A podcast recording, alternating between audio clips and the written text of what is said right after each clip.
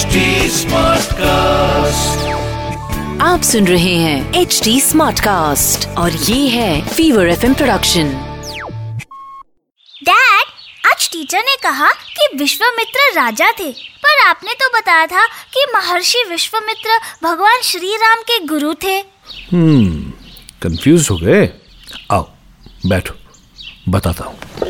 असल में एक श्राप के कारण ब्राह्मण माता पिता के पुत्र होकर भी ऋषि विश्वामित्र ने क्षत्रिय के रूप में जन्म लिया।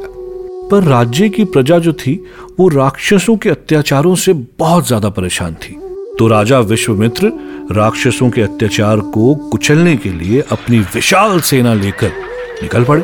रास्ते में गुरु वशिष्ठ ने आश्रम में उनकी विशाल सेना की बड़ी आओ भगत की। जब विश्वामित्र ने देखा कि गुरु वशिष्ठ ने कामधेनु गाय के चमत्कार से इतनी बड़ी सेना को भोजन कराया तो वो वशिष्ठ से बोले कि आप जैसे सन्यासी के पास कामधेनु का क्या काम है?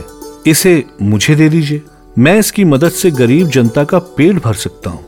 पर जब वशिष्ठ जी उन्हें कामधेनु देने के लिए नहीं माने तो उन्होंने अपनी सेना को ज़बरदस्ती कामधेनु को हाँक कर ले जाने का आदेश दे दिया।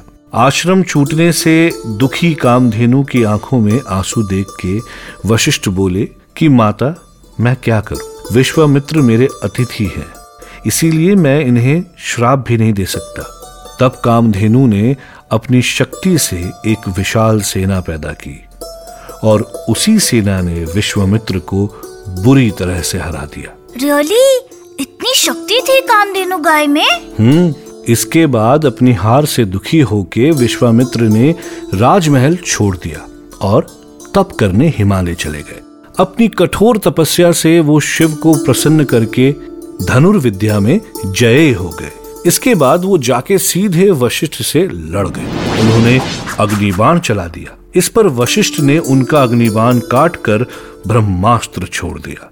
ब्रह्मास्त्र से हर ओर हाहाकार मच गया। विश्वामित्र की सारी सेना भस्म हो गई। वशिष्ठ मुनि से बुरी तरह हारने के बाद विश्वामित्र दुखी होके सोचने लगे कि मैं राजा होके भी एक सन्यासी को नहीं हरा पाया। तो राजा होने का क्या फ़ायदा? क्यों ना मैं सन्यासी ही बन जाऊँ? और वो घोर तपस्या करके महागुरु और महर्षि बन गए जिन्होंने आगे चल के भगवान श्री राम और लक्ष्मण को युद्ध कला की शिक्षा दी